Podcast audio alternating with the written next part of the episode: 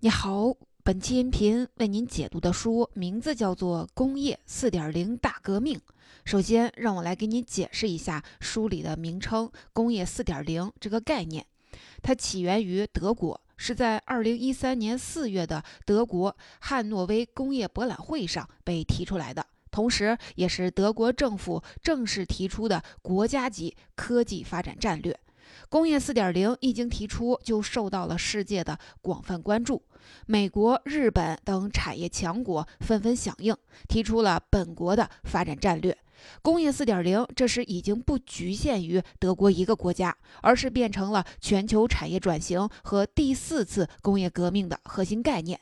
之所以叫4.0，就像电脑软件版本升级一样，指的是全球工业系统的第四个升级版。这次升级不但会改变一个国家的工业系统，也会给个人的生活方方面面带来翻天覆地的变化。不管是对国家还是对个人，工业4.0都既是机遇又是挑战。我们只有清楚地认识到工业4.0，理解它的原理和发展模式，才能更好地把握它，从而让自己在这一波新的浪潮里更加的得心应手，立于不败之地。本书的作者叫水木然，是知名的媒体人，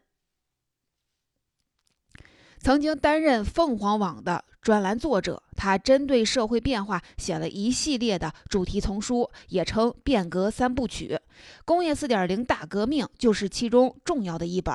他在书中深入解读了工业4.0的起源和现状，并且详细介绍了到目前为止与工业4.0密切相关的各种前沿科技成果，如可穿戴的设备。物联网、大数据、云云计算等等，同时也说明了全球其他国家如德国、美国、日本在工业4.0战略上的布局。下面我将从三个层面来给你讲讲工业4.0究竟意味着什么，它为什么如此重要，值得我们每个人关注。首先，让我们跟随工业发展的轨迹，看一看工业4.0是怎样产生的。接着说一说工业4.0有哪些核心技术。最后展示一下工业4.0时代人们的生活将变成什么样。第一部分，那我们先从第一个问题开始，了解一下工业4.0是怎样产生的。讲工业4.0，肯定离不开它之前的工业1.0、2.0、3.0。我先简单介绍一下历史上的三次工业革命及其代表性的科技，让你对工业4.0有一个纵向的历史上的了解。第一次工业革命发生在十八世纪，标志是蒸汽机的出现。从此，工厂制度取代了手工作坊，机器取代了手工劳动。这一次工业革命催生了无产阶级和资产阶级这对冤家。第二次工业革命发生在十九世纪末、二十世纪初，标志呢是电力开始取代蒸汽动力，各种电器。电动机的相继发明，远距离输电技术的诞生，让电气工业蓬勃发展，被广泛应用到生产和生活中。同时，内燃机的出现和应用，推动了汽车和飞机工业的诞生。这一切让石油工业、冶金、造船等等行业开始发展起来。而到了二十世纪四五十年代，原子能、电子计算机等领域取得了重大的突破，于是第三次工业革命开始了。这次革命进一步推动了社会经济、政治、文化领域的变革，让人类的社会开始向现代化程度更高的水平快速发展。前面三次工业革命对应的工业版本就是工业1.0、工业2.0和工业3.0。1.0因为蒸汽机动力的发明实现了大规模生产，2.0因为电力的运用实现了电气化的生产，3.0因为计算机和信息化的发展实现了标准化和自动化的生产。而如今，我们正在经历着的就是第四次工业革命，在技术上就体现为从基因测序到纳米技术，从可再生能源到量子计算的飞跃。就像克劳斯·施瓦布在《第四次工业革命》这本书里所说的，这是一次横跨物理、数学、生物多个领域的互动。而在第四次工业革命这个大概念下，专属于工业领域的概念就是工业4.0。而如今，随着大数据、云计算等新技术的诞生和发展，它们将推动智能互联的机器和系统的发展，成为第四次工业革命的关键领域。那么，什么是智能互联的机器和系统呢？关于这件事儿，马云在二零一五年德国汉诺威 IT 展上就说过这样一段话。他说，在未来的世界，所有制造商生产的机器，他们不仅会生产产品，还必须会自己思考。机器的动力不再是石油和电力，而是数据。未来世界里，企业的关注点也不再是规模化、标准化，而是灵活性、敏捷性、个性化和对用户的友好度。我们总结一下，这段话里其实包含了对工业四点零的两个核心洞察：一个是生产智能化，一个是产品定制化。智能化这个词最近几年很火，但究竟什么是智能化，又众说纷纭。其实，智能化就是实现工业系统在更高程度上的整合。我们看大部分的工业系统，包括像许多制造企业。他们内部的各业务部门、外部的生产链条各环节看上去连着，但其实运作的时候彼此是独立的。像产品研发、设计、生产、销售、市场各个部门，虽然早就用上计算机了，但实际上并没有实现真正意义上的整合，最多只能算是实现了更多的信息传递。这还只是在企业内部，要是延伸出去，从更大范围的工业协作体系去看，无数的供应商、企业、客户。消费者他们彼此间的割裂程度就更高了。当然，今天的信息化局面正是工业三点零的成就，因为工业三点零通过计算机技术，在一定程度上打破了生产和需求之间的孤立状态，实现了工业各部门和环节之间信息的传递和交换。但是呢，我们现在发现，最终处理信息的还是人。这就像一个巨大而精密的工业的机器，每个关键部分都得配上一堆的人来操作。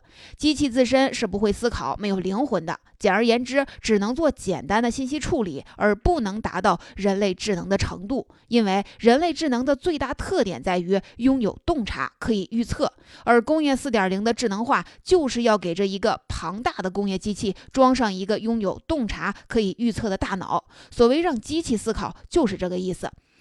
当然，让机器思考很重要，让机器思考什么也同样重要，甚至更重要。这就是产品定制化的目标。前三次工业革命使得人类的工业水平大幅的提升，但是近几年有一个现象很扎眼，那就是一部分非常古老的手工作坊开始复兴起来，匠人精神这样的概念被不断的提出来。这看上去是非常的反科技、反工业革命逻辑的。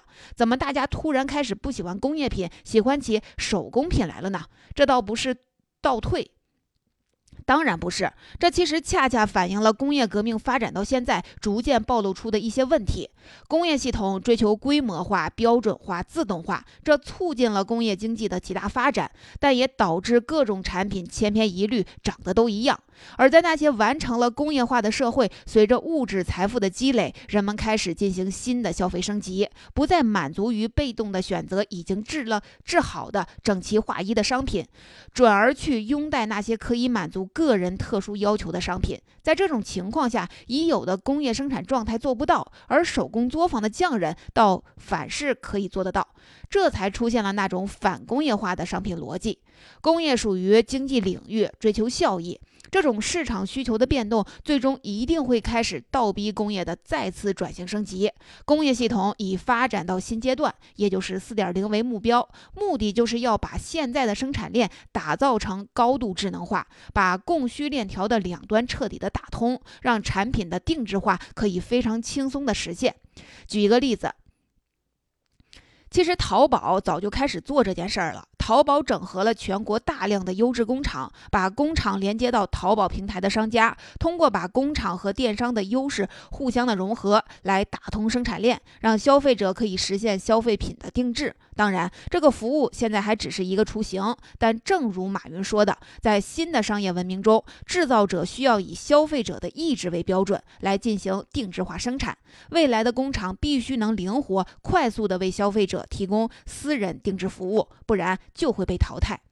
以上就是我们来讲的第一部分内容。工业四点零意味着工业领域的新一代转型升级，它依附于现在的科技成就，目标是通过生产智能化和产品定制化，解决工业发展到今天暴露出的新的供需不匹配问题。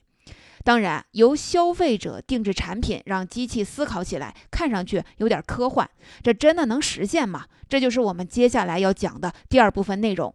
工业四点零有哪些核心技术？前面讲到，工业四点零将成为推动第四次工业革命的关键。前三次工业革命就人类总体而言，引发了全球范围内的紧密联系与协作，推动了全球经济的大发展。在丰富物质财富、促进技术发展、改善人们生活水平等方面，这三次工业革命的功勋卓著。但是呢，就单个国家来说，就不一定是一好事儿了。尤其是那些科技落后的国家，因为新的工业革命一旦发生，往往就会引发新一轮的世界格局变化。于是，各种纠纷和冲突不断的上演，把整个世界搅得。很不安宁，两次世界大战就是这么爆发的。各种能源危机、环境问题、资源短缺等等等等，也是工业革命带来的问题。正是在这样的大背景下，当二十世纪后期大量新技术不断诞生时，人们既恐慌又兴奋。大家都想知道，这一次科技革命究竟是好事儿还是坏事儿？当然，各个国家和利益团体早已经发现了机遇，行动起来要。抢占先机，尤其是根据现在的技术前景，比如说人工智能、新能源、量子信息技术、虚拟现实、大数据、云计算、物联网等等这些未来技术，看上去不仅可以解决前几次工业革命遗留下来的问题，还能够为已经走进后工业化时代、已经开始疲软的经济增长提供新的动力。所以这几年，世界各国都开始推出新的工业战略，正是因为这关乎未来国家的命脉。德国的工业4.0当然是起点。除此之外，比如法国推出的新工业法国计划，美国提出的先进制造战略目标。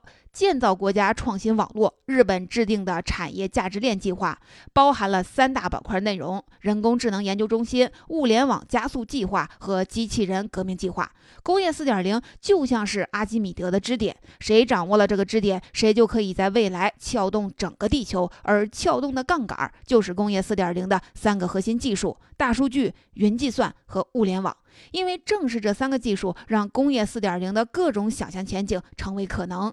先说大数据，虽然人们几十年前就开始说信息大爆炸，但实际上到现在，信息爆炸早就有过之而无不及。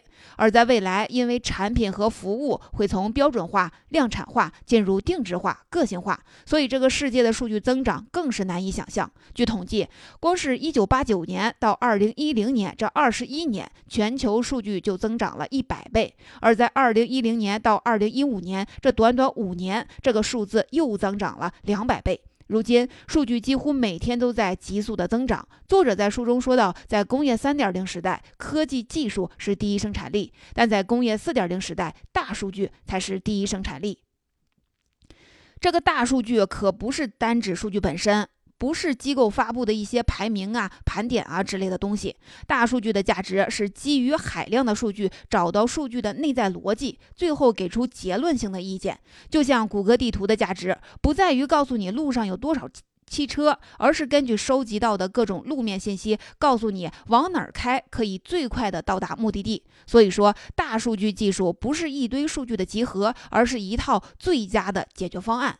而当数据量达到一定规模，通过挖掘隐藏在数据背后的规律，就能拥有预测未来的洞察力。其实这也不玄乎，淘宝、京东等电商通过搜集用户的消费行为，再用算法精准的推送商品，这就是大数据的一个应用案例。当然了，大数据正如它的名称，想要让这项技术真正发挥出改变世界的力量，关键还是在数据的规模上。就像在沙子里面淘金，首先呢，沙滩要足够大。但是这也是大数据发展的一个难点，因为要想聚起这么样巨大的数据沙滩非常困难。越是掌握着数据的企业，越知道数据的重要性，也就越不肯开放数据。原因有很多面，比如信息共享可能带来一定的安全隐患。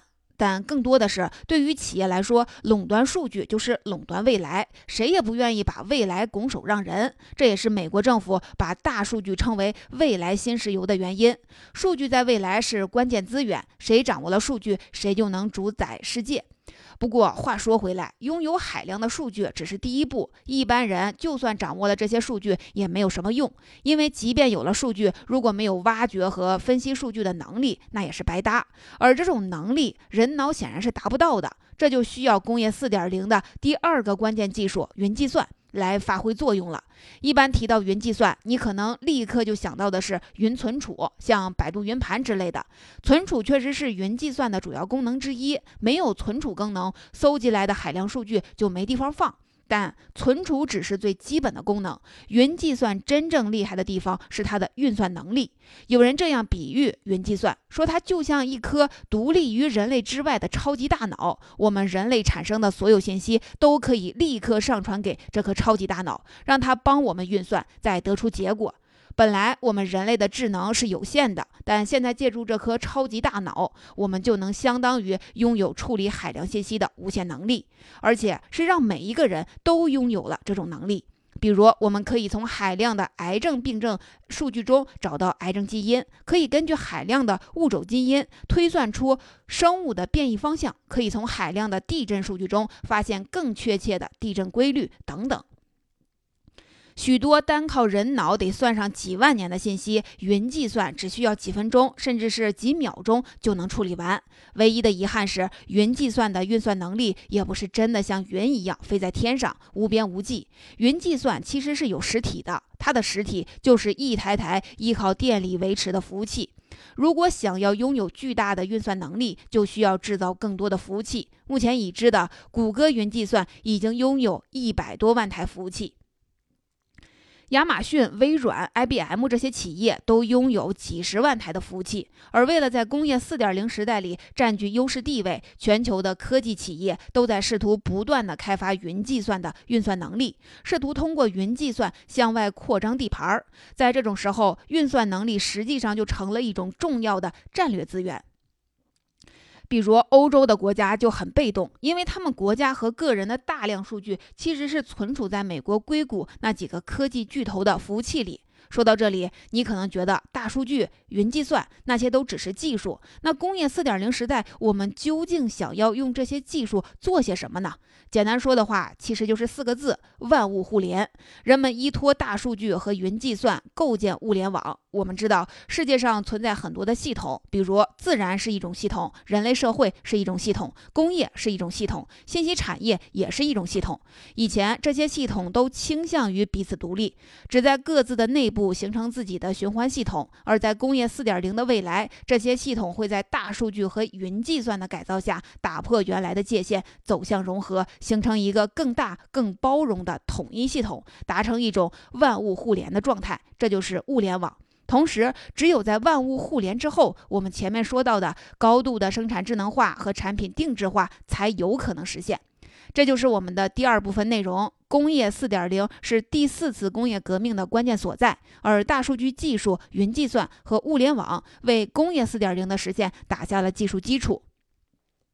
当然，对大多数人来说，计算机是怎么造出来的并不重要，计算机会给我们的生活带来怎样的改变才最重要。这就是我接下来要讲的第三部分：工业四点零时代，我们的生活会变成什么样？前面我们讲到了物联网技术，在工业四点零的场景下，未来是一个万物互联的时代。世界上几乎所有的东西都会被连接在同一个网络中。国际电信联盟在二零零五年就构想出这样一幅图景：当一名司机出现驾驶失误的时候，汽车会自动报警；你的公文包会提醒你出门忘带了什么东西；每一件衣服会自动的告诉洗衣机。洗衣粉的用量和水温要求。不仅如此，随着可穿戴设备、传感器技术等不断的发展，物联网的敏感性和智慧程度会不断的提升。最后，你甚至感觉不到物联网的存在，但其实无时无刻不在与它互动。比如，当你走进一间房子，房间会和你产生互动，根据你的要求发生各种变化。每个人的世界都将非常的个性化。不仅是个人领域，人类社群的方方面面都会与无无处不在的各种智能设备发生关系，彼此互动。人类群体的一切都将实现智能化和定制化。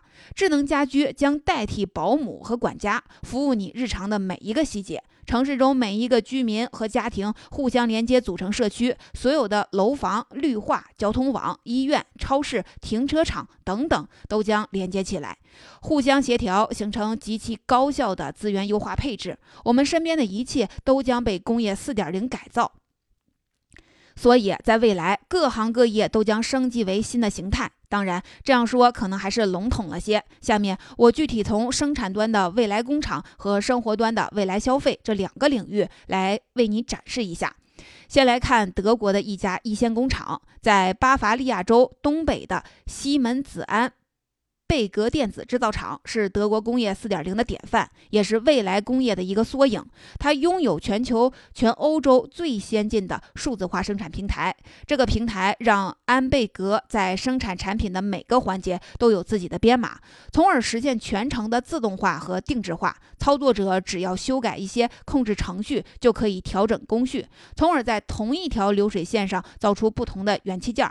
高度自动化让整个生产效率大大提高，全称只有四分之一的工作量需要人工处理，因为实现了二十四小时供货，平均每秒都能生产一个产品，所以安贝格每年可以生产三十亿个元器件，产能比其他没有数字化的工厂高了八倍。当然，这几点还只是高度的数字化，算不上智能化。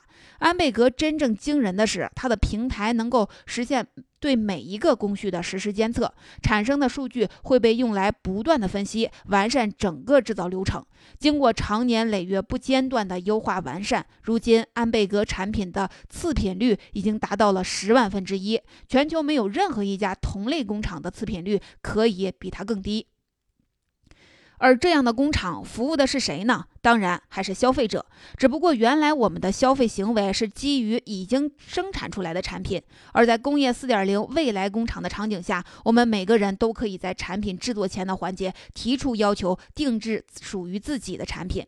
比如你要买一瓶香水，在工业四点零的未来，你可以先拿出手机，打开一个 APP，在界面上输入你对香水的任何要求，APP 会立刻根据你的要求计算出一个价格。这个价格可不是随便定的，而是在比对了全世界所有香水制造工厂，找遍了最合适的香水原料产地，确定了最佳的货运配送方式之后，为你独家定制而成的一个价格。而你如果接受这个价格，就可以立刻确认。购买并且支付，随后 A P P 会将你的个人信息和订单要求转化成数据包，转交给相应的制造工厂，工厂再通过计算安排原料的配送、加工、制造，最后定制出你需要的产品。在这个过程中，每一个环节，A P P 都将半成品和你的订单进行核对，确认你产品完全符合你提出的要求，直到最终送到你的手上。在这种工厂智能化和产品定制化的前景下，作者感叹，这才是真正以人为本的工业阶段。不过，忧喜参半。工业四点零在给人类生活带来极大便利的同时，其实也对每个人提出了更高的要求。最显著的例子就是近几年随着智能工厂概念的发展，关于人工智能技术的讨论不断的扩大，许多人就很恐慌：技术革新会不会带来大范围的下岗潮？其实，全球各地越来越多的工作岗位正在被人工智能取代，这已经不算新闻了。甚至还包括好些原本被认为是不可替代的行业，比如说记者行业。美国《洛杉矶时报》早就开始启用人工智能来撰写一些简单的新闻。再比如，巴塞罗那自治大学的电子蛇技术，可以让机器人通过传感器和化学方法来判断啤酒的种类。未来品酒师这个岗位很可能会受到冲击，还有谷歌等科技公司早就开始研发的自动驾驶技术，就会危及如今的出租车司机、民航飞行员等岗位。这样的例子越来越多。随着科技的发展，未来还会有很多的传统岗位逐渐退出历史舞台。但是呢，你也不要太担忧。虽然像人工智能这样的技术会取代许多人的岗位，但并不表示就没有事情可以做了。作者认为，在工业4.0时代，人在生产中的工作内容会发生很大的调整。因为有了机器，人们就不再操心生产过程了，转而把精力放到了关心结果上。就像德国人工智能研究中心的首席执行官沃尔夫冈博士说。即使是在工业四点零时代，工厂也不可能一个人都没有。旧的生产岗位消失了，但新的岗位会出现。比如，会有越来越多的岗位要求对联网的机器进行编程和维护。所以说，由人工智能这个议题可以发现，工业四点零时代对人的素质提出了更高的要求，而让自己跟上工业四点零技术的革新，不被淘汰，也许是每一个人都需要好好思考和面对的事情。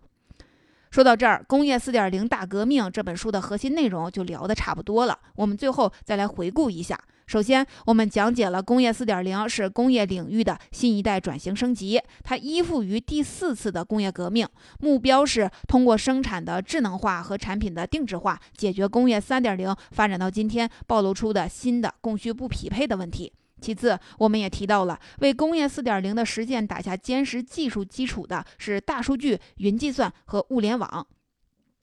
最后，我们介绍了在工业4.0时代，各行各业都将会发生翻天覆地的变化，世界将处于万物互联的状态中，不管是生产还是消费，都会实现智能化和定制化。而工业4.0的未来，对每一个人都提出了新的要求。虽然第四次工业革命下的工业4.0的许多国家正发展的如火如荼，但事实上，世界上还有好多国家和地区，前面的工业革命之路都还没有走完。比如，全球仍然有十三亿的人没法获得电力，也就是还停留在第二次工业革命的门口。全球有超过四十亿的人还没有接入互联网，这其中大部分人都生活在发展中国家。工业四点零在给一部分人带来机会的同时，也会加剧另一部分人的危机。但是，工业四点零带来的颠覆正在发生，我们没有办法回避，也根本就回避不了。甚至可以说，国家在与个人都有责任推动工业四点零大革命，让它成为更多人追求美好生活的机遇。